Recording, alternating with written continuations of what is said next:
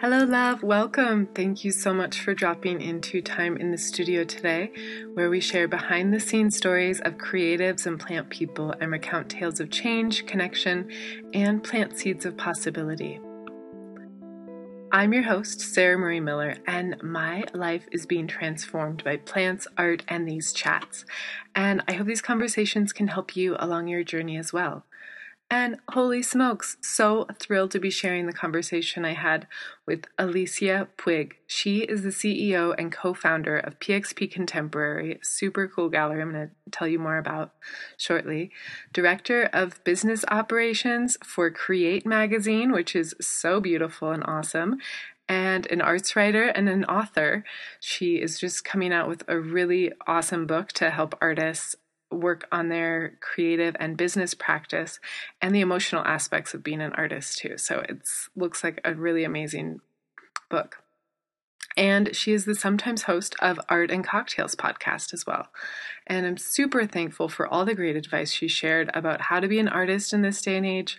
Lots of practical advice for making and sharing your best work, how to sell your work or work with a gallery, and help them sell your work, making how to make nourishing connections to others and collaborate with others, and why it's so helpful um, to do that sometimes. And talks about what it's like and tips for starting a gallery if that's on your bucket list. So much great advice in this uh, on this podcast. She talks about how to up your Instagram game and some great exhibition and publication opportunities we discussed too. So you might want to grab a pen and paper. I feel like there's just so much applicable information in this episode that you can really put to use. Be sure to check out PXP Contemporary Gallery, Gallery, Create Magazine, and Art and Cocktails podcast, and I will have links for all of those things in the show notes as well. Uh, a little bit more about PXP. It is a contemporary online platform that connects collectors with high quality and affordable artworks. They believe in transparent pricing, building meaningful relationships with clients, providing exceptional customer service, and above all, supporting super cool, talented artists and CEO and co founder Alicia Puig and co founder Ekaterina Popova have a combined 15 years of experience working in the arts, they launched PXP to challenge the traditional gallery model and make the process of buying art more accessible and a more digital friendly experience. Art lovers, whether you're looking to add to an already established collection or acquiring your first piece, you can browse their curated selection of art with fixed prices up to 2500 by contemporary artists from around the globe. So, yeah, definitely worth checking out. I feel like people are spending more time at home and noticing the value of making your home feel beautiful and be inspired by art. So, I think having really beautiful artwork in your home makes a big difference, and we're spending more time at home. So, make your own home a gallery. Um, and I have a little way you can do that. I'm hosting a giveaway. I've never done this before, but it seems like what all the cool kids are doing. So I'm going to offer a piece of my pottery to a special someone. It's a cup I made this year in 2020, and it's perfect for the little sip of water or wine or tea or whatever you would like to drink. There are just three simple rules guidelines. So just go to Instagram, and if you're not already following Time in the Studio podcast, go ahead and do that. Tag three friends on a post, and then go to timeinthestudio.com or adazia.com. They go to the same place, and you can sign up for my newsletter. And if you want a bonus entry, you can find your favorite episode and share it to your Instagram stories. Just be sure to tag me so I can shout you out and I can see it. Um, yeah, I'm so excited. Thank you again for being here. I'm really excited to share this conversation. Let's just dive in. Cha cha cha before chatting with you, I was doing a catch up call with a friend of mine from grad school who she also started a similar kind of affordable online gallery model.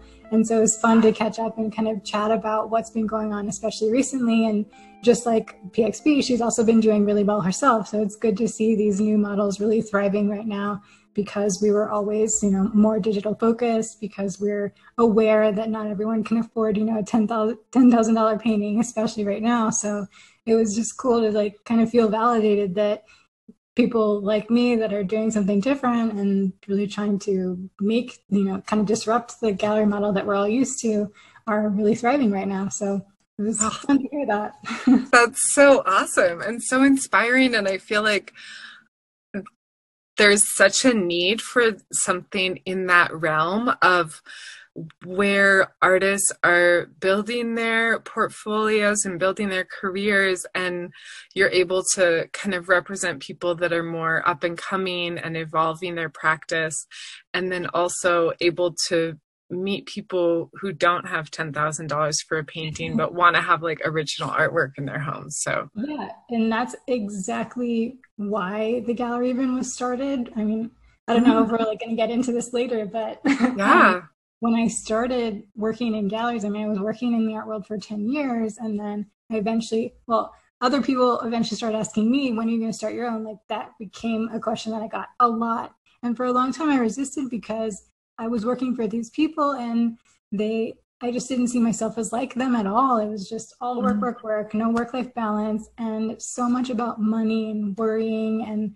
working all the time. And and then on the flip side of that, again, it was these high price points. It was artists that were already at a certain level in their career, and I was like, mm-hmm. how does this appeal to a large mass of the art world that is young artists and emerging artists, and also young collectors that they don't feel they feel like they're they're not able to even be part of this because it's just not accessible in any way so there has to be kind of a mid step or a mid platform where these young artists have a chance to show have a chance to sell before they're selling at a price point where a big gallery would even look at them would even right. care to look at their work and then also on the flip side for the collectors again it's these people that want something a little bit higher quality than an IKEA poster. They want to they want to maybe start investing in original art and quality work, but they're not ready to spend you know that 5,000, 10,000 yet.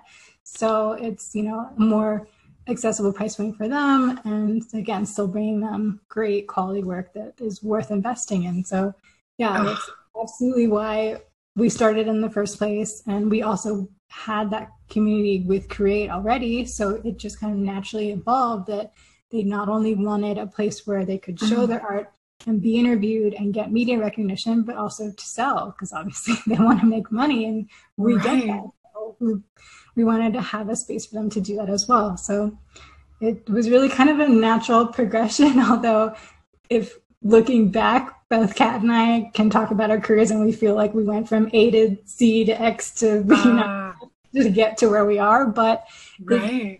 but in a way, looking back, you also do kind of see that eventually we ended up here for a reason.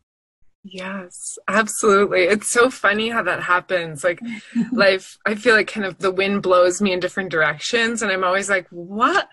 Everything feels so discordant and different, but then really you can see the threads and how they're connected and it's so beautiful when you can start piecing that together. So that must be a good feeling to be able to kind of move forward in that way and realize what you're doing is just so important and there is a vision and there is like a clarity to your path. So that's super exciting. Yeah. It's taken some time to get there but I think the other part of that was having worked in those galleries and having that, that decade of experience, I also was able to learn how it works, uh-huh. learn, learn the behind the scenes. And I not only worked in galleries, but also in museums, in an auction house, in fairs, like in every other aspect of the art world. So I started to really learn what drives the market and like all those brass tacks things that now helps yeah. me to again kind of disrupt what other things are doing and other business models are doing and do something different while still being in line and and in a way that I can still like relate to the artists and relate to the collectors and sell because ultimately yeah. it doesn't work if if I make this great platform but not, I'm not able to actually move any of the work. That doesn't help the artist or me either. So I still do need to be able to know some things about the art business or the business of art rather. And uh, yeah luckily that all that experience helped. And also it connected me with artists. It taught me how to kind of train my eye to find talent and to be mm-hmm. able to also work with press, like all, all of these things that came together. So again, yeah, it's like you said, finding all these connecting threads, even if you feel like you went all over the place, eventually all these things come together. And I think I can pinpoint at least one thing from every job that I'm now using. So I would at the same time as everyone was asking me, when are you going to start your gallery? Well, it made sense finally last year because I finally had all these resources. I finally had all these skills. I finally had this access to artists and this platform. So everything fell into place. And that's why I was finally ready to say, yes, let's do it. Oh my gosh. It makes my eyes well up a little bit for some reason. Like it's just, I don't know, there's something so powerful about hearing your story and moving forward and like every single word that you're saying is just like yes like i want to know more about everything you're saying. Maybe we should just like dive in and do an intro because i feel like already you're presenting so many threads and things that i feel like would be really important for people to hear right. your story. Is that does that sound good for you my gosh. So I am beyond excited to have on the podcast today Alicia Puig. She is the CEO and co founder of PXP Contemporary Gallery, director of business operations for Create Magazine, an arts writer and an author. She's worked in the arts industry for over 10 years, both in the US and abroad, and her writing has been featured in publications and on blogs, including Create Magazine, Picture Magazine, Art, she says, Empty Easel, Printerest Printeresting, Printeresting.org and Motivos magazine, among many others. Additionally, she has curated and co curated exhibitions at Kutztown University, Hastings College, and the Tyler School of Art at Temple University. She specializes in content creation, online sales, and digital marketing for the arts and enjoys connecting with artists to learn about their work and help them find opportunities to advance their careers. Oh my God, Alicia, thank you so much for being here today. It's a, truly a treat to be able to chat with you and hear more about your story. Thank you so much for having me, Sarah. My pleasure. Absolutely. I'd love to know a little bit more about your experience. How did you get involved in art to begin with? Where did all this passion and this drive and this vision all come from? Absolutely. So it goes way back, as with many creatives. I was that definitely artsy kid. And luckily, even though both my parents came from a science background, they both earned PhDs, one in ah. chemistry, one in virology. So I was definitely an oddball in that sense. But luckily, they both understood that it was my passion and they encouraged it. So I have to be so, so grateful, especially to my mother. A huge shout out to her. She is the kind of person who when she didn't know anything about art and about the art world, she ended up applying to be on the board of a local arts organization and she stayed on the board for about seven years. So she dove into philanthropy in the arts so that she could try and figure out what the heck her daughter was was getting into and what she was and she did always take me to museums and buy me art supplies and let me go to art camp when I wanted to. So again, a huge shout out to her, and, and it's just amazing that I had that support from the beginning. So from that, uh, I did eventually decide originally to go to college for graphic design. Mm. I think like a lot of like a lot of creatives, it was going to be the safer path of still being able to use my creative sensibilities, but get, being able to have a, a, more stable, safe path of getting getting paid and making money. Uh, that only lasted for about a year, and I finally mm-hmm. realized, no, this isn't quite me. I know it is for a lot of people, and I respect that and I love that. We use a lot of designers, and I absolutely, absolutely, you know, love their work and respect what they do. But it was not my not my cup of tea. So from that, I transferred to Kutztown, and mm-hmm. I ended up getting my BFA, well, double BFA in painting and printmaking. Fell in love with awesome both of those mediums, and really a, a turning point though was kind of around that time. Two things happened, and the first was that. I was always kind of a weird kid in that I would read the classified section of the paper. Okay, so this is maybe showing my age. Oh, I love that. But um, I yeah, I used to read the classifieds because I had this obsession with figuring out okay, if I'm going to get a job in the future, I should start looking at what job listings are looking for. So that was my interest in doing that. I wanted to see not just what jobs were out there, but what what kind of skills and what kind of background did you need to have. And so from that, I eventually landed on a gallery in my area that was looking for an assistant at the time. I mean, I was like 20, maybe 19. I was mm-hmm. not ready to take on a full time job, but I thought, hey, if they're looking for an assistant, they need help. Maybe I can reach out and see if they want an, an intern. And yeah. I did. And they said they'd never had an intern before, but they were so curious by this girl who reached out me in. And I'd never even been to the gallery before either. I don't, again, I don't know uh-huh. where this drive came from to do this crazy thing, but I ended up meeting with the the CEO and president of the gallery. She's incredible. Mm-hmm. The gallery is run by two women. And oh, cool. gallery in Delaware. You would never ever find it unless you knew where it was. Mm-hmm. But beautifully done. It's like right along a river, and they show American masters and European masters. So it's like the Wyeth family, and you'll see like Mary Cassatt and the, a lot of like big names. I like when Amazing. I all these these paintings hanging on the wall. I was like, what did I just walk into? Yeah. Oh my God. So that was such a formative experience. I ended up interning with them for three years, three summers. And that was just, it opened my eyes to a whole new world working in galleries, learning what they did behind the scenes, learning how to photograph artwork, catalog, hang work. I was able to even drive some pieces around. Again, I don't know how they let 19, 20 year old drive around six figure paintings in her. Oh that's that's amazing though. It, it's great because when you're at a small company, you do everything. So I yeah. learned everything. And two, they just put so much trust in me, thankfully. Um, yeah. The other great part of it was that even though I did it as an internship, because I put so much into it and I loved it, I think they saw that passion and it ended up being lucrative for me. They turned it into a paid internship. So it ended up being like my first when I was at home. And then at school, it's another crazy thing.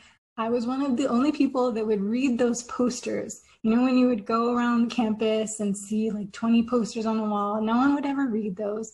But I right. looked, I, I looked at those again. I was those crazy person to read everything.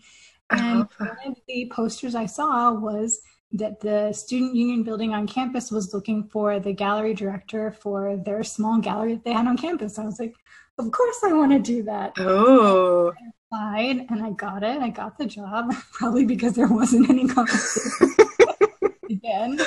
But also, like having that previous experience sounds mm-hmm. incredible and so mm-hmm. aligned too. So I ended up working at the gallery for two years, running that gallery, and that again turned me on to so many other great things. Mostly, what was exciting to me was I was helping my peers put on what was often their first solo show. It was a small oh. space, but it was a nice enough space that you could put maybe like 10 works or so. So my colleagues would apply to have a show with me and I would help them hang the show. We would have opening little opening receptions. Oh, we would wow. market the show. Like we would really do a mini version of what oh. happens in real life at a you know real gallery outside of the campus setting. And so that again kind of taught me a lot about what running a gallery would be like on a small scale. And I was also volunteering with another gallery off campus, and that's where I ended up meeting Kat. And so ah. So our paths crossed that way because she was the off campus gallery director while I was the on campus gallery director. And so then when we graduated, she moved back to Delaware with her boyfriend, and my parents were still in that area. So we kept in touch throughout the years. So fast forward like 10 years later, she's been painting this whole time. I've been working in galleries, museums, the whole spiel, both me in the Philadelphia area and abroad.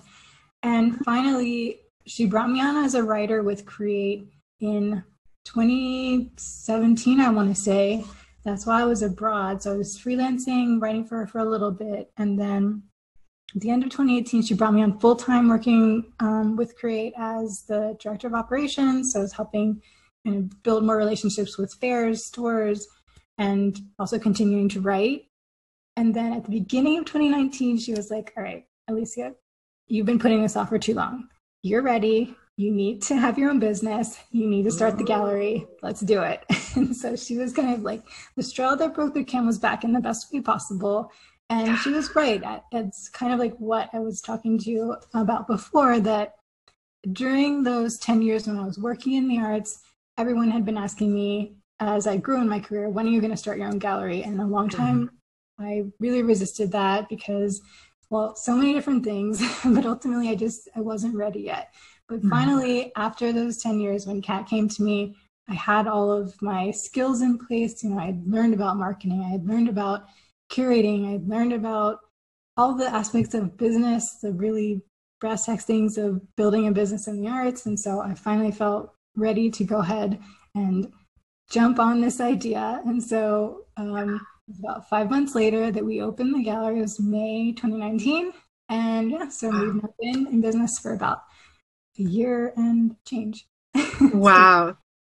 That is amazing. Congratulations. I can just feel how important and you're just helping the art world to evolve and you're meeting this spot that is so needed for both the consumer and for the artist like for people who want art in their homes that is approachable and affordable and original and meeting artists where they are where they're building their careers they're emerging, they're evolving their practices, and you're able to kind of help the artist see, you know, what you're in this beautiful middle meeting point where you're helping both sides of that that coin. So I love I love that. That's so exciting. Thank you. Yeah, it's been it's been a good a good year, an interesting year for sure. I've had to work out some yeah. things, but ultimately, I think right now especially we're seeing the the fruits of of being in this space and being in that middle point like you said so that was actually the impetus for starting the gallery in a, in a way i felt ready for it personally but mm. it was also something that we've been thinking about for a long time because of how the art world is and how it's been changing so we are now seeing more galleries be transparent with pricing and so that was something that we embraced early on. And I think it's absolutely helped us. I don't think we would have made, I don't know, 75% of the sales that we do if it wasn't for the price just being there and available. Um, another thing is being a middle tier platform for or an emerging platform for young artists. So we're from working in the gallery industry. I know that a lot of galleries wouldn't even look at an artist just out of school or wouldn't look at an artist if they're not selling at $5,000, $10,000 yet. It's just not really financially workable for them. They need to be making at a certain price point because of rent, because of art fair costs, because of all these other things that we don't have to worry about. So for us, we love taking on those young artists because they're at this affordable price point and because we can really push their work, market it, and, be kind of their champion at the beginning. And so, and also, I I get attached to them, but I'm not in the sense that they only work with me with their individual pieces. They don't consign their whole life to me. They don't sign their life away. That was never something I wanted for artists to do. But I know some galleries that that do that. You know, if you sign with them, anything you make is you know half their half their commission. Anything. Wow. So I always wanted it to be a mutually beneficial partnership. Really wanted it to be fluid, working both ways. They can always ask me anything and I'll work it out with them. And and also when when they're ready to move on to the next level, that's ha- that's a happy moment. I celebrate that with them. There was a, an artist that I started with last year, and she was in our first show, and then a couple months later, she was like, "I've loved working with you guys, but I just got invited to do a huge international solo show. I have another international show coming up. I have all these other things, so I don't think I can officially be represented with you anymore, but we'll, you know, work on a case by case basis. And I was like, awesome. That's great. Where they stick with us forever necessarily, unless they're okay with that. I want, I really want them to use us as a jumping off point. So that was the, the, the mission for the artist side. Then on the collector side, even for me, even working in galleries, even knowing how it works, it's not like I'm walking up to a big gallery and putting down $5,000 on a piece. No, I started small when I was collecting. I started on payment plans. I started with prints and all these other ways to make buying art affordable. But I always knew that I wanted quality pieces and I wanted people that were worth investing in. And so it's a way for us to teach new collectors and reach young collectors and show them it doesn't have to be expensive to be good and it can be easy. you don't have to haggle with a dealer who's pushy. You don't have to try and prove yourself to the snobby gallery assistant, which mm-hmm. that's happened to me too. Like right. all of this stuff is coming just from our experiences, from me and Kat having to deal with all these gaps in the art world that don't make sense for percent of the rest of the world that I think they would love art and want to appreciate art and support and buy it if they just were taught just were taught yes. that it doesn't have to be this complicated it doesn't have to be you don't have to worry about the gatekeepers you can buy art online you can connect with galleries that are friendly and that want to help you and you can still buy quality art that's better than just a poster off of ikea. So oh, i love that. That's so powerful and such a beautiful mission and vision and i can see how I can see why you're th- really thriving at this time because people are stuck at home and I think home improvement projects are at an all-time high because yes. people are like they can't go anywhere else. So they're like I need a painting for that wall or you know they're realizing the things that are around them really affect their energy and how they feel. And i think to have original artwork just feels transformative. It can totally uplift a room. It can uplift a space. And just to look at something that's really beautiful that you love is like so inspiring and just feels so good. So i love that you're able to help transform these spaces for people right now i'm curious how how you work with artists and help them kind of work on their professional development if there's tips that you have for artists. There's a lot of artist listeners. So if you have any suggestions for artists who are evolving their practice and their work to make it more presentable for potential gallery representation.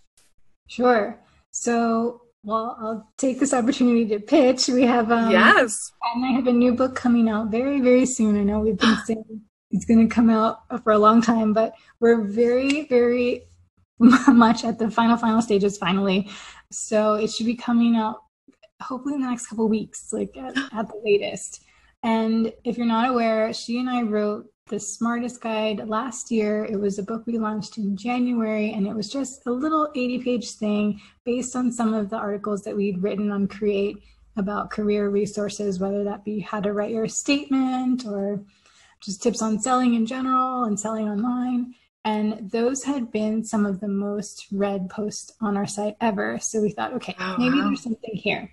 And so we put this book together again, very small, and it went wild.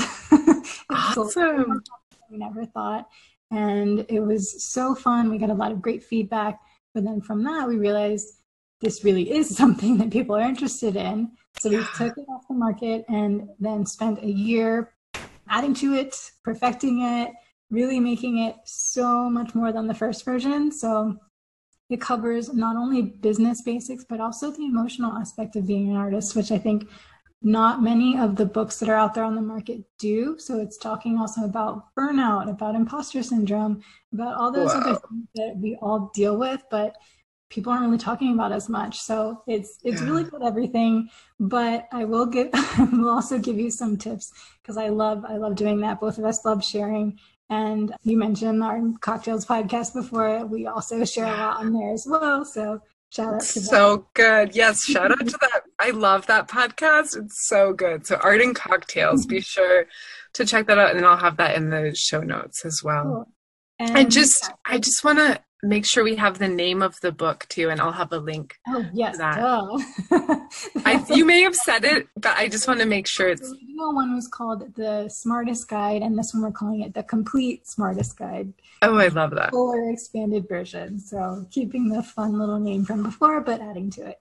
But yes, tips. So my biggest tip is always make your best work and that sounds easier said than done. It doesn't sound like a tip but it is because what it means is you really have to dedicate the the time in your studio. You have to dedicate to your practice. I think a lot of people they want to come to me when they have one piece that they're really proud of or two or maybe even five but you have to really build up a body of work in mm-hmm. order to be able to show it to show it with a gallery or show it to a magazine and get published. And it just it just makes sense for so many reasons. I mean, if you show me one piece, well, I'm usually looking to build a show and I need a couple of pieces for a collection of yours on the site. Or if, if it's for a magazine, they're going to need a couple of pieces for a spread. It just, it's hard when it's just like one to two pieces. They feel a little bit random. They don't feel like they're fully developed yet. So put in the work, really develop your voice, develop your style, make sure that you've got the quality of your work really there.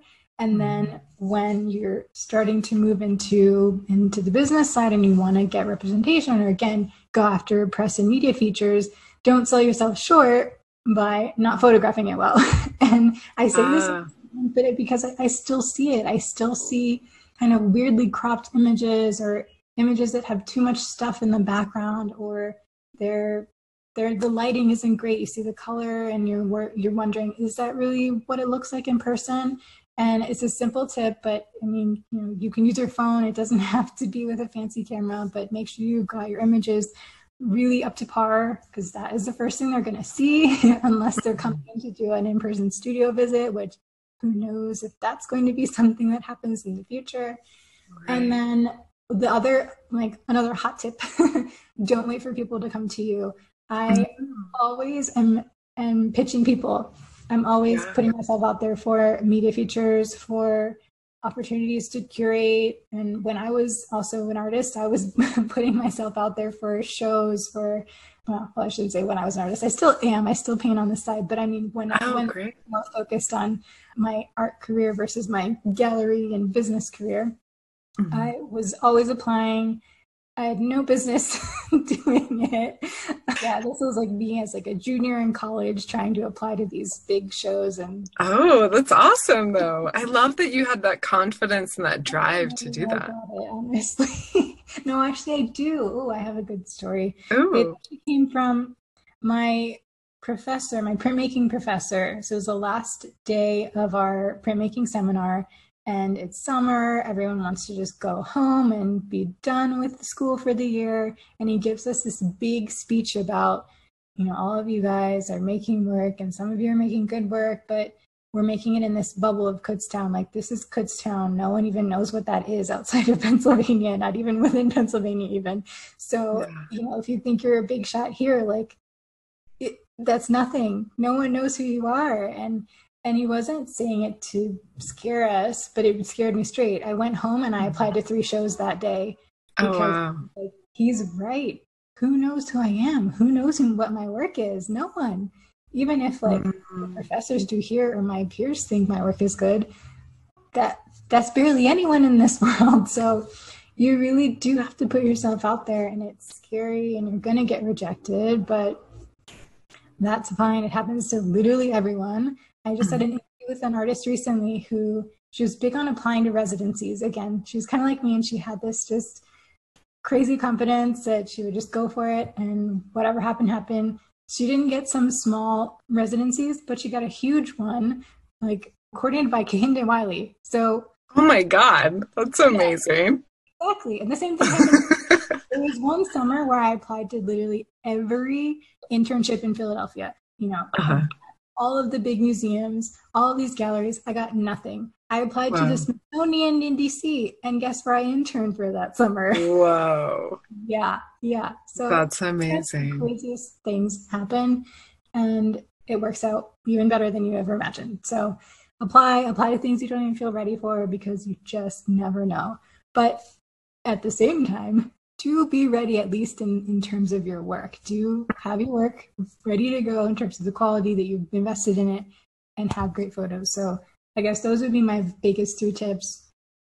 Yeah, the put in the work, take good photos, and don't wait for things to come to you. Apply, put yourself out there. It comes back to you 20 million fold. I'm curious because I, when I was in grad school, I went to grad school in Tennessee for printmaking as well. So I also love printmaking and painting, but I've definitely taken, I took a break for many for years and wasn't really making work. And i'm kind of starting to just slowly rebuild.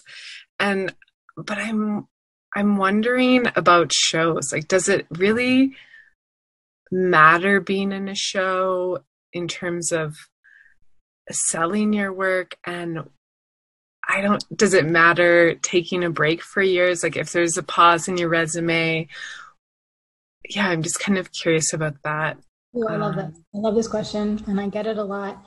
So the biggest thing to think about is just again your work. There if someone is, is looking at your work for possible inclusion in a gallery or show, so for example, someone applies to PXP, I will scan their resume mostly just to out of curiosity, see what else they've done. It's mm-hmm. nice because it mostly just shows me that they have experience showing before. But mm-hmm. if they don't have that much, it's not a mark against them. That's not like don't think about that and especially if if they take a break i understand that life happens that happens to that's happened to me as an artist i told you i kind of took a break for a long time i'm also coming back to it but at a very slow on my own pace because also i'm running the business doing a lot of other things so you know yeah. making time here and there when i can. But no i absolutely do not use that as something against an artist. If they have a break if they if they are self-taught that's another thing. A lot of artists come to me and they ask you know do i have to have a degree? Do i have to excuse me have earned you know some kind of validation from the art world before? No. It's the quality of your work. That's yeah. 99% of what people are looking at or at least in my experience as a writer as a curator 99% of the time i'm just looking at the quality of your work that's what i want to see i want to see that you've developed a series. I want to see that you've invested time into exploring some kind of either medium or style, or you have a concept, or just anything along those lines. That's what I'm really looking for. So if you've taken a break, if you know anything else has happened, it's it's not a big deal. So let's dispel that myth once and once and for all. It's really love that. yeah, so helpful. Well, thank you for yeah, just kind of clearing the air and giving people space to be humans, you know? Because yes. I feel like sometimes. That. that's exactly yeah. what we all understand. Everyone's human. Yeah, that's beautiful. I'm curious your process with, as a writer, what have you found really compelling? How do you get yourself to, because I feel like writing about art, it's kind of like dancing about food or something. I can't remember what the analogy is, but it's kind of it's hard to give it. words to something that's visual. So I'm curious your experience with that if you have tips for people who are writers or wanting to write books, kind of your writing process. I'm curious yeah. how that what that's like for you.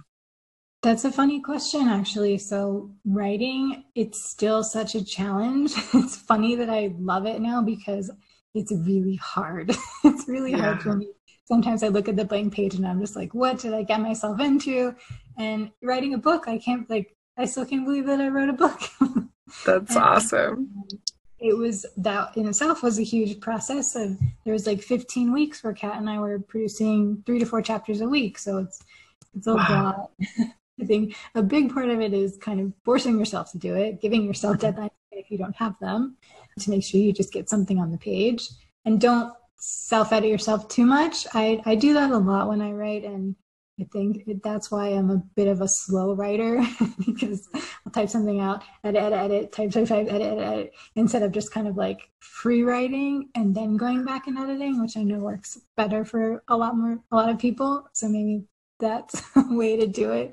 But mm-hmm. I'm also at this point, I have a habit. So, as much as I try and let myself write and edit later, I do still kind of tweak as I go along. But either way, now writing about art specifically, for me, I'm lucky that with Create, Kat really encourages us to do live interviews with artists, go to studio mm. can, or do now Zoom calls.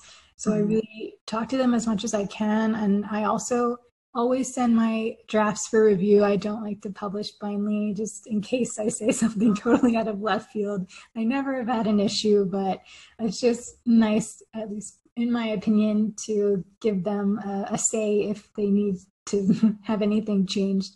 So I really just like to be as faithful as I can to what they're mm-hmm. doing, what their message is, and try to have them be involved in that way. And also, like I said, I have these I try to have these in-depth conversations beforehand, at least an hour or more, so that I can really learn as much as I can about the work before I write about it. And I don't believe I've written about stuff that I really haven't seen in person. Mm. About that, mm, maybe like one or two, but not really. No, I think I've seen most people's work pretty, yeah, pretty much so that also helps helps yeah. to see it and not just write about from seeing it online and i mean there are tips i can think of no i mean those are kind of the the main things it oh um what's the book i think it's just how to write about contemporary art that one really mm. changed a lot for me because oh. there's some very silly things that people like to do when they write about art whether it's get into too much art world jargon or just say things that that sound maybe like they're actually saying something, but they're not. complicated. Yeah, I've definitely seen that. Yeah, try and use all of these artsy fartsy terms when what they really want to say is that the painting is blue. You know, like it. yeah. just, keep it simple. Yeah, keep it simple. And I think artists do sometimes in their statements. I've noticed they're using more subjective terms versus objective terms you know like anything mm. that's like best most first like any of those kind of things mm. cut it cut it out oh good to know okay very objective thing objective words mm-hmm. Words that make sense I love that. That's Maybe that's not helpful, but you know what I mean. Objective oh, words about that. yeah, no, I think that is super helpful because I remember being in grad school, reading lots of statements and writing lots of statements and trying to sound, yeah, making things sound fluffier and more elevated than they really are. It's like I just, I drew a thing that I felt like drawing. so, yeah, I think to be honest about what the work is, I think there's something about that too. Exactly. I think, and that reminds me of hearing Jerry Saltz speak. He talks about mm. radical vulnerability. That's what he wants to see in art. So oh. the same thing when you're writing about it. Be be radically vulnerable and honest. Just be tell us what the work is. No fluff. Strip it away. That will get you way more than if you're trying to intersperse all these fancy words that don't actually make sense to what you're doing. So yeah. that's that's something to keep in mind for sure. That's super helpful. Thank you for that. I'm curious what you think about people selling in galleries versus selling work themselves. What is the benefit of that? And should artists be looking to selling work through a gallery or I mean, I guess it's different for everyone, but I'm just kind of curious your take on the advantages or the disadvantages of working with a gallery. Yes, thank you so much for bringing up this question, actually, because I was going to talk about this in the previous question, but I completely went in a different direction. So I'm glad to be able to touch on it now. it's not for everyone. And it's funny that I say that because I'm a gallerist and I should be saying otherwise, but it's really not for everyone. And the beautiful thing about the art world right now is that there is so much more agency on behalf of the artists, especially with, I mean, I'm sure you've heard, with social media, with building your own website. You can make sales on your own, absolutely. And I know artists who are crushing it right now, who are making mm-hmm. a lot of money on their own And in that case, what do they need a gallery for? You know, they're, yeah. people that really have built their own platform and they're their own marketing machine. And in that sense, they can keep going. I think it doesn't work for everyone. And one of the big things is, as I mentioned, you really have to build your own platform, build your own audience, and that takes a lot of effort. And some people are really good at it. They're really good at marketing. They understand um, how it works, whether they're focused on like one social media platform, like some people have a really big Instagram presence, or some people are really big on Facebook or on Pinterest, or they have a really strong and engaged email list. Any of those things can, you know, really have have a sales funnel built in for you. But if you're not there yet, that's where a gallery can help. And again, that was kind of one of the impetus behind, or part of the impetus was behind starting PXP was being one of those platforms that can help artists who aren't there yet reach an audience and start to funnel some of that audience who's interested in their work to their own so that eventually they have their own platform too. Because that that could be another avenue. We don't have to be just a stepping stone for an artist to get from a medium gallery to a big gallery. We can be mm-hmm. a artist to get to be in a medium small gallery to being on their own and selling on their own forever. I think a lot of ah. artists love that too. Why not? Yeah. Right? So yeah, I think again, it's not for everyone. It depends on the artist, but some of the benefits are well, we're with working with a gallery, it's their audience. You have access to their clients, their mailing list, their social platforms. You may be invited to fairs. They may have connections with designers, with advisors with museums even depending on which galleries you're working with. So it's all it's really all about the connections. If you're seeing that they're doing interesting things and you want to be a part of that that, that could mean that they're a fit for you. You have to do a lot of research to make sure it is indeed the right fit. And i mean they're not going to accept you if it's not a right fit either. So it behooves you to really do the research beforehand before applying because it's just a waste of time otherwise. But right. then on the other hand again if it could not be a match if they're they have a really high commission and your really your price point really just doesn't work with that. If you already have your own audience and they're they're just selling through people that are already in your audience, you know, you should be reaching mm-hmm. people yeah. Uh, with them, not just having them sell to your people. that doesn't work. That's not good for you. And mm-hmm. I've seen that happen to to artists and gallery relationships and it doesn't last there has to be a mutual level of respect and trust. Trust is a really big thing, especially in terms of pricing. I see mm-hmm. where I've seen artists try to sell it at a lower price point than a gallery, and it wasn't talked about beforehand, and then things get really messy, not that great. So it it again, it comes with some definite things to think about, both good and bad, mm-hmm. but it can work out really beautifully if done well. So again, it goes back to researching both who is running the gallery, what they're doing, their mission, how how they market and what kind of marketing they do to really make sure that it's the right fit for both people. But if it is, it can really be great. Otherwise, you absolutely have agency to sell on your own. You should be doing it on your own anyway. Um, right. That can also help entice a gallery if you know how to help them sell. And then yeah, I think I think that's pretty much it. You, I mean, I always yeah. say you have power too. That's another thing. Remember, you have power too. You can negotiate. Yeah. You don't have to sign a contract as is. You can always ask questions. Please ask questions, actually. Mm-hmm. And if a gallery relationship doesn't work out, there are so many other options for you to sell. So don't, oh. don't place don't place all your eggs in that basket. mm, I love that. Amazing. I'm curious. So it sounds like it can be super beneficial and kind of help. You know, it can be like a mutually beneficial thing working with a gallery if you have your own platform and audience and you can help the gallery and they can help you. I'm curious if you have any tips for artists for building an audience and really creating a stronger rapport and connection with people with your work. Absolutely. on Instagram or yeah um, newsletters? we get Sorry. asked this a lot, and again, this is where the book comes in handy because we have like I think at least two or three chapters on social media.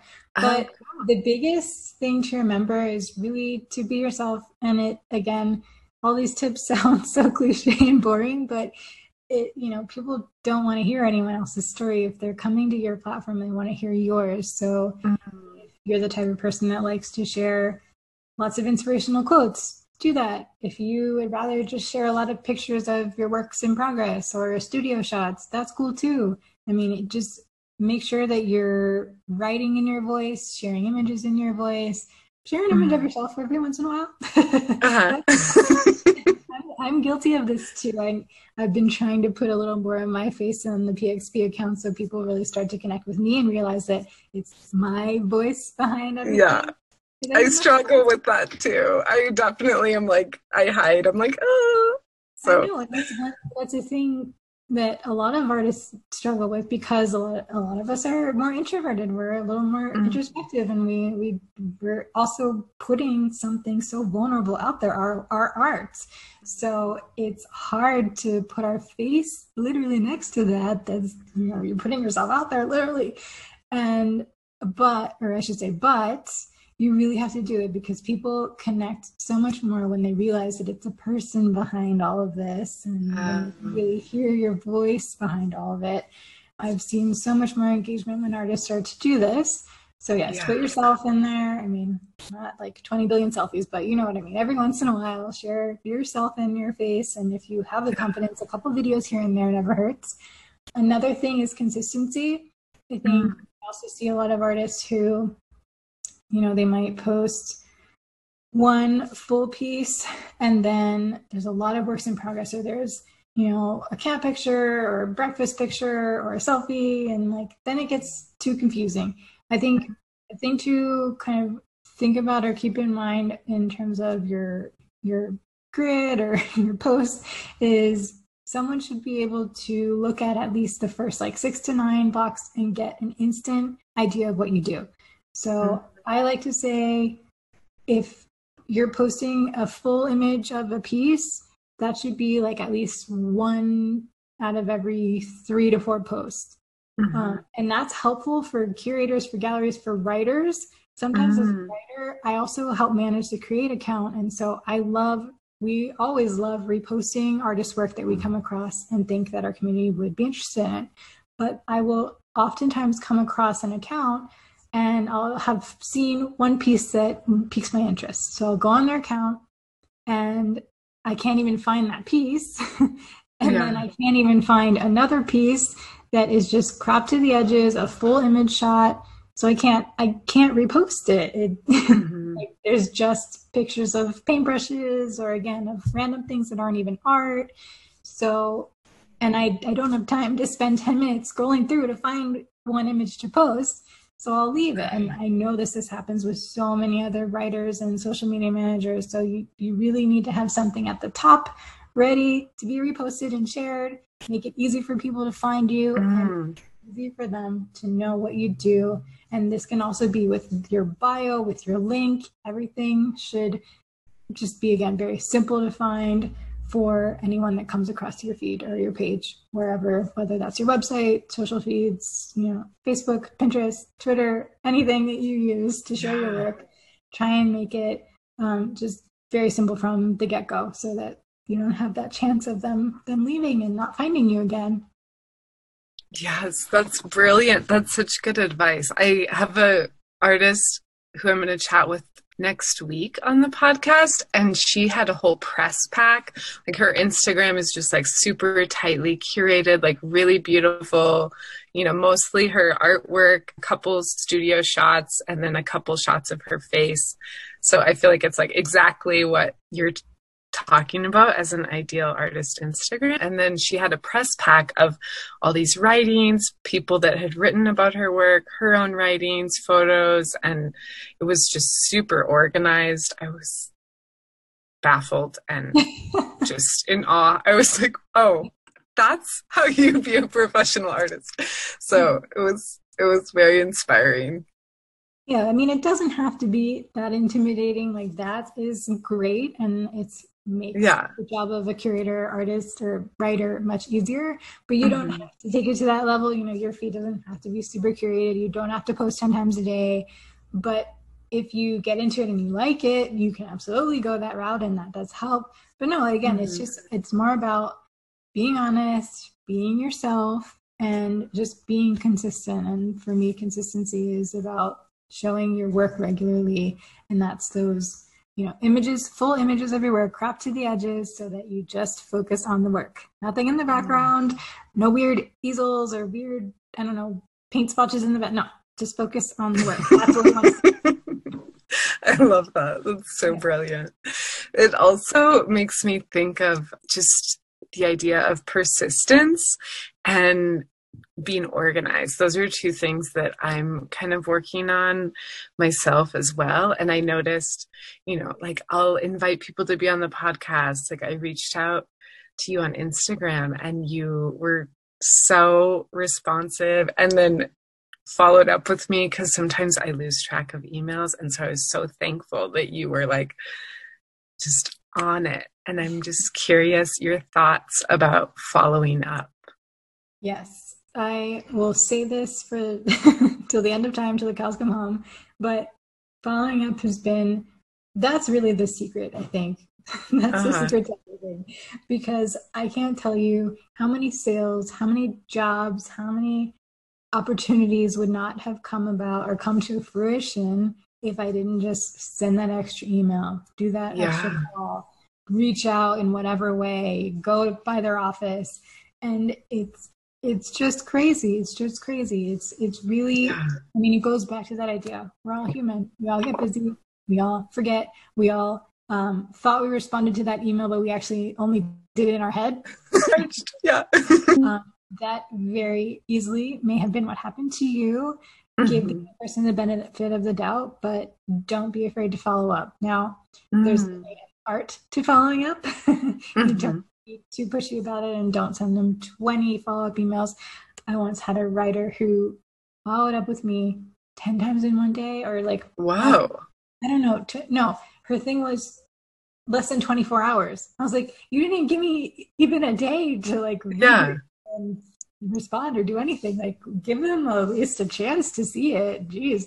But um, yeah, uh, people sometimes will see you and respond back. But I mean, I guess unless you're on a deadline, that makes that's a different story. But still, you're allowed to follow up maybe like a week after, yeah, two weeks maybe, and then follow up a second time. But that's the other thing. I think after two, eh, probably not meant to be. So but, persistence with patience, kind of balancing those. Yes, absolutely. it's funny too because they really do come back to you. There was a gallery I was working with where we had had a nice conversation with a client and we thought she was interested. She signed up to our mailing list. We didn't hear anything. I mean, we followed up with her, didn't hear anything. Then a year later, an order just came through. We didn't even have to like she was oh. purchased a piece online, didn't even talk to us anything. So yeah. they're still there.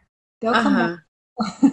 just put out put out the good vibes and like keep doing your thing and people will come back. I love that. That's such a good reminder. Mm. Oh my gosh. And I just, I love that you wrote a book too with all of this information in it. I can't wait to get it. It sounds so wonderful. So good. I'm curious, do you want to talk a little bit more about Create Magazine? Because I really love that platform. And I'm not sure if all the audience knows a lot about it. So, is there anything you want to share about that? Yes. Create magazine was started by my good friend Kat Popova. She's a painter, and we met back in college. Like I mentioned, I always joke that uh, that's the reason I ended up transferring was to meet her. oh, yeah, I was I love that. at the time, and that's I went to go be with my boyfriend, but that relationship did not work out. But like I said, luckily I met Kat instead, and that was that was I think the reason that I was meant to go.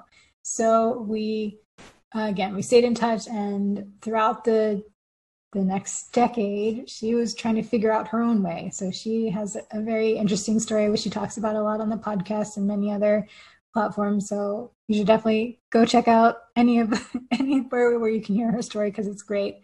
Yeah. Um, but within that time, she was, you know, struggling as a young painter. Like I said, there's really this, there was and still arguably is this gap in the industry where young artists they don't have a have a way to show their work they don't have a way to get noticed by galleries unless they're just mm-hmm. kind of I don't know found in a way mm-hmm. so she made her own platform and that was started fresh paint magazine think it was 2016 i want to say maybe earlier. And it was a small publication. It was juried but again very small. She likes to call it scrappy. It was still nice. She did a good job. The yeah. the print i, have a, an old print copy of one of them and they're they're good for basically her doing it out of her kitchen. But then eventually she kind of realized well one it started to grow. And a lot of people were interested. She would go door to doors knocking on galleries showing her little scrappy publication. And yeah she was a very savvy savvy businesswoman. So she started to grow mm-hmm. the platform. And eventually she realized there are a lot of artists that we could be serving. So let's make it broader. So it went from fresh paint to being create. And mm-hmm. that way we serve all artists working in any medium, whether it's digital painting, sculpture, printmaking. So it again, it grew, continued to grow, brought on more writers, brought on me, and now we're an international arts publication. We put out about five print issues per year. They're all juried, so the like second half of each publication has the juried section where a contemporary um, art, whether it's a curator, someone working in a museum. Who else have we had? Like tax collection, the jealous curator has curated the. Oh, cool. Um, who else? I don't know. We've had a lot of great curators. I can't think of them right now. I don't know why, but you can look on our site. We have them listed. Paradigm Gallery we've had. And our next one is Ginger Rudolph from Haha Magazine. She's curating. Mm-hmm. So yeah, we do have a new call for art up you can apply to that. And yeah, so that's the second half of the magazine. And then the first half is all more in depth interviews with contemporary artists. So you kind of get the best of both worlds. You get this beautiful, glossy, people like to tell us it looks like a coffee table book almost. It's so thick. and, yeah. And it's, there aren't any ads. So it's really just all art content when it's um, small profiles of artists in the curated section, and then also these more in-depth articles, essays, Q and A's with artists who are working right now, who are sharing about their practice, about their business, about how they've built their careers, and how they're really thriving. So it's been such a cool process to be part of that and to help it grow also be in more bookstores get more partnerships with fairs unfortunately right now with everything going on and to get scaled back quite a bit just because no one's going out into public spaces and doing any big events but we still have tons of content that we're putting out online. So as i mentioned before the reason that we ended up doing the book was because we moved away from just doing artist interviews and started also doing these career resource articles talking about things like how to put together a website and really just trying to make the information available for anyone who needed it the kind of mm-hmm. information that you would think you would learn in a business of art class but that a lot of us just didn't learn yeah. and and those were some of the most read articles we'd ever had on the site they had such high traffic so we kept doing that we still do that if you go to the resources section on the blog you'll see tons of articles written by us mm so that has that's kind of where we are now. We're a big community of like 150,000 strong. Wow. Instagram now, so it's grown so much in the past few years, and we're so thankful of that. Yeah, Amazing. By either applying to the to the print magazines, or we also, of course, always have the blog submissions available for free. So if the print magazine isn't in your budget right now, we totally get it, and we still want to see your work. So please apply. oh my gosh, that is so wonderful! I it's yeah, such a beautiful platform and so well done. I'm curious how you you're doing so much. Like as I as we're diving in, I'm just realizing you're wearing so many hats and juggling so many different responsibilities. Is there any do you have any tips or tools or apps that you're using to stay organized and focused or balancing your time? I'm curious how you are doing it all. Thanks. I think it's funny, but it's it's kind of built into working in the arts. I don't know a lot of people that don't have to hustle. Um, I mean, yeah.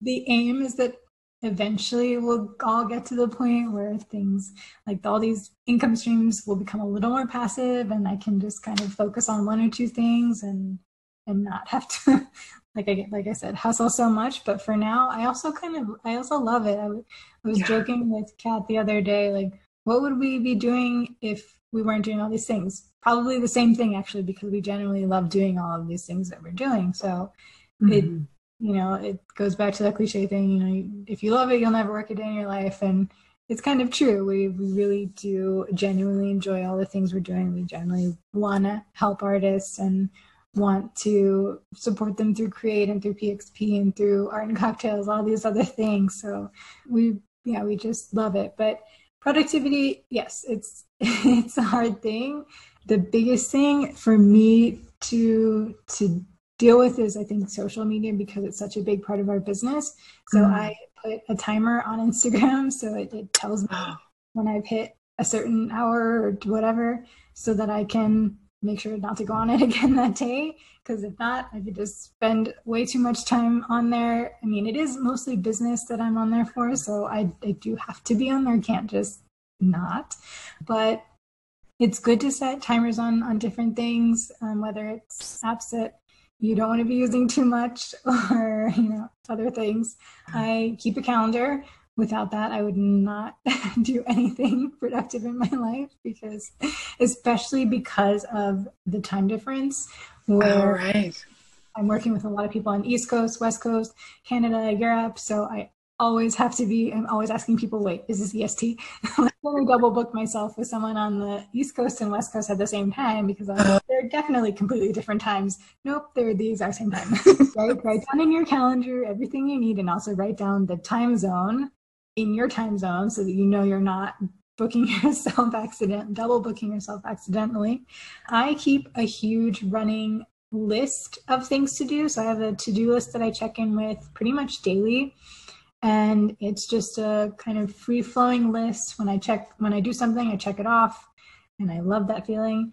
And i'm also willing to just move it to next week if i don't get to it. I try not to stress myself out about it too much sometimes it happens you don't get to everything you wanted to do this week it's okay i let it be fluid like i said but i even write like things to do in my personal life like i need to go to the bank today I need to chat with my accountant. I need to go to the grocery store. And that just helps me kind of look at all of the things and that way I can plan my day out. Like I need to do these small tasks. Okay, I'll do these this chunk in the morning and then I'll take a break and then I'll do this bigger thing that I need to do in the afternoon. Um, but that said, do try and do the bigger things in the morning if you can because oh good idea and if you have put it off till the afternoon, then suddenly something else comes up and you need to do that, and then you don't get to it. And it was kind of important, and things can get thrown out of whack. Again, it try to be fluid, try to give yourself a break, but it's like that quote if you have if your job is to eat a frog, eat it in the morning. If your job is to eat two frogs, eat the biggest one first. That's so good. so I try to I try to eat the frog. yeah hard things first. Luckily, uh, again, I don't know, it's a weird thing about me, but I'm not a procrastinator. Luckily, I'm not. Uh, so I I don't do all nighters. I uh, that just yeah. doesn't for me. I really, if I have a project, I try and just get it done right away. And I know that a lot of people aren't like that, and it takes a lot of effort, but do try the best you can to get those hard tasks out of the way when you first thing in the morning or Monday. mm, that's really good advice. I'm curious for your calendar. I'm definitely like, I have to write it physically, write it down because I was trying to only do digital calendars for a while and I just totally that was a disaster for me. I'm curious if you're like digital calendar or physical calendar both. Oh, that's funny. No, I always have had a digital calendar. I was for a long mm-hmm. time writing out my my to-do list mm-hmm. physically in a in my journal, like my work notebook. But I switched it ever since quarantine. I don't know why I switched over to uh, just like a running Word doc, uh-huh. a Google Doc that I have just online and that I can access from my phone, access from my laptop, anywhere. And no, digital has been working for me. Oh, but, cool. But I can see how that that can be helpful for a lot of people actually writing it down, like seeing it and yeah. writing. That was what helped me in school a lot to remember things, having to write it down.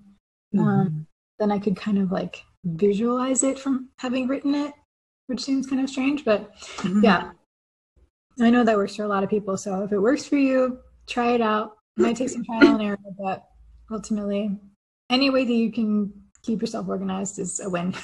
yeah, I agree. I'm curious if there's anyone in the audience who might want to start their own gallery, if you have any advice for starting an online gallery or helping other artists in that way. Hmm.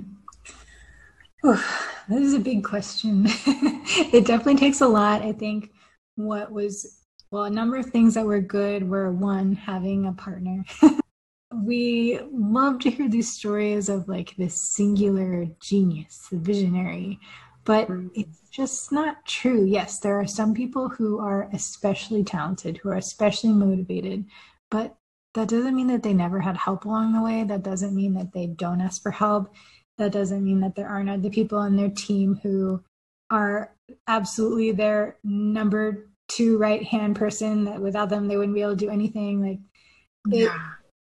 I don't know. I think we need to get over this. mm-hmm. I agree. Being this genius person, whatever. So, and again, it's not to take away from those people that we think of like that because they are great and there really are people who are just like, wow, they're so inspiring. But at the same time, we need to remember they're human too. And again, they they have help and they had help getting to where they are, no matter who they are. mm-hmm. um, so again, for me, it was great to have Kat there, even though I'm I'm basically running the gallery it's always nice just to be able to bounce ideas off her if I need to, just to have yeah. someone there, there's someone to vent with if I, you know, I'm feeling like, whoa, what am I doing? And yeah, so if you have someone you, but it has to be someone you trust. Mm-hmm. Only 10 years after friendship that we realize you're stuck with me, I'm stuck with you. trust your business partner. Because, mm-hmm. I mean, we've both been through some really tough situations in business and gotten burned by people that we thought were our friends mm-hmm. or just professional colleagues. Oh, so oh, wow.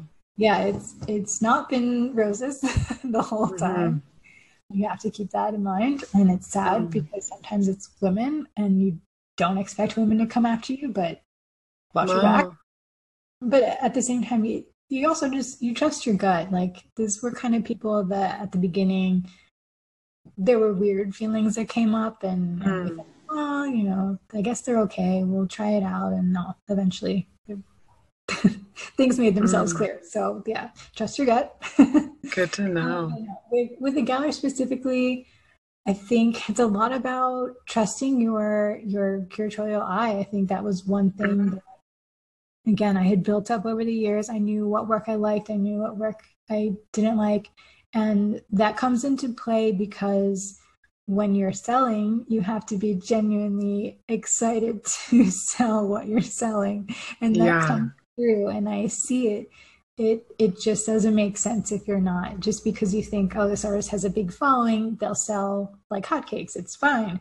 Or this artist paints these beautiful flowers and like everyone loves flowers that's fine no like you you really have to be invested in it because it just doesn't work otherwise it just and it doesn't even make sense you're not going to enjoy it if you don't love the work you're selling so absolutely yeah. work with artists that you truly love work with artists who are good people I like that too. Um, yes. I said this in an interview recently, but one, it's just, it's good when you're representing artists whose work you believe in, but also you know that when you sell something, you're just supporting them as a person. And so mm. it makes it easier to talk about their work, makes it easier to want to sell their work because they're just great humans. yeah, I love that. That's so beautiful. And anything else? I mean, yeah, working well, having your own gallery, it's it may sound glamorous, but it takes a lot of work. I so, believe it. Know what you're getting into, and running any business, you it's hard to to make it last. So you have to mm-hmm. really understand that it's a huge commitment, but it's so rewarding to work for yourself too. So ultimately, yeah.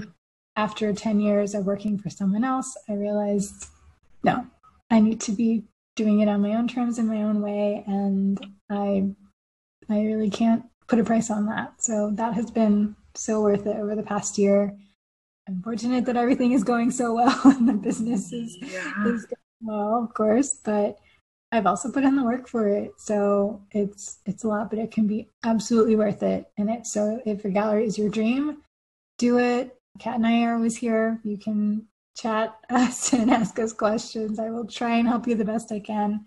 But I don't have all the answers, you know, either. I'm human, I'm still figuring it out. And even Kat, her business is not even 10 years old yet either. So wow. a lot of learning. I used to joke that I'm the eternal student because I would always be always be YouTube going to YouTube University. yeah, it's a good one.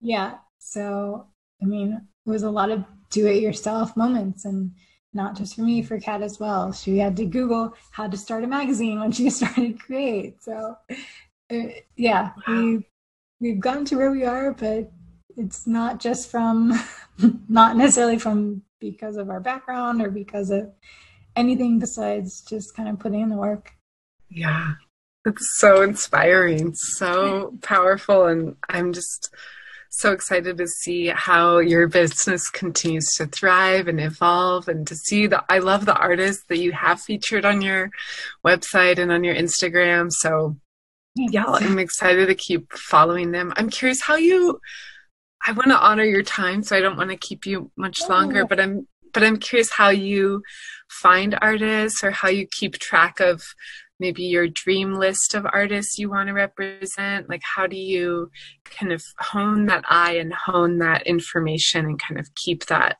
organized in your brain Yes, so we had a call for art initially when we started the gallery, and that's where I found my core group of mm. like 12 or 12 or 14, I think I have. And then when we did a second and third call, that's where I found a lot of the talent for our shows and for special collections that I've done. But we're also to the point now where people are reaching out to me, which is great. I think that one shows that people trust us, that people trust that, that they're interested in what we're doing, trust what we're doing, like what we're doing, and see potential value in working with us. So and that's it makes me feel great that artists would want to work with us. So yeah we do have a lot of artists who are now reaching out to me personally but at the beginning it was me either me pitching people or yeah luckily there was a core group kind of associated with the create community that was part of the initial call for artists that reached out and submitted work and they they were much um, much higher level artists than i ever thought we would get to start out with. So I was already flattered and honored that I got to work with such great and talented people. But again, it's it's all about the work. It's not about who like if that they have ten thousand followers or something. No, it's I I'm happy to look at anyone, whether they are just out of school, whether they're self-taught, whether they have five followers, whether they have you know five thousand. It's it's not about any of that. It's just about the work. Amazing. I love that you have such an authentic approach to just everything in your life to your to your writing process to your creation and building a business and working with artists. It's just really so beautiful. Oh thank you. Yeah. I'm curious as we're wrapping up if there's anything else coming to the surface you want to be sure to voice about your practice your experiences the state of the world any anything that you want to give voice to Yeah, um, that's there's definitely a lot. Sorry, of, that's it's a big question.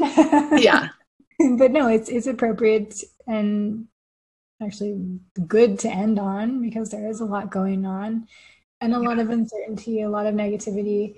And so I think there's kind of two things that I'd want to touch on. One is is patience. We kind of talked about this before, but not just patience with following up with people and hoping that clients will come back to you, but just with yourself, with your creative process.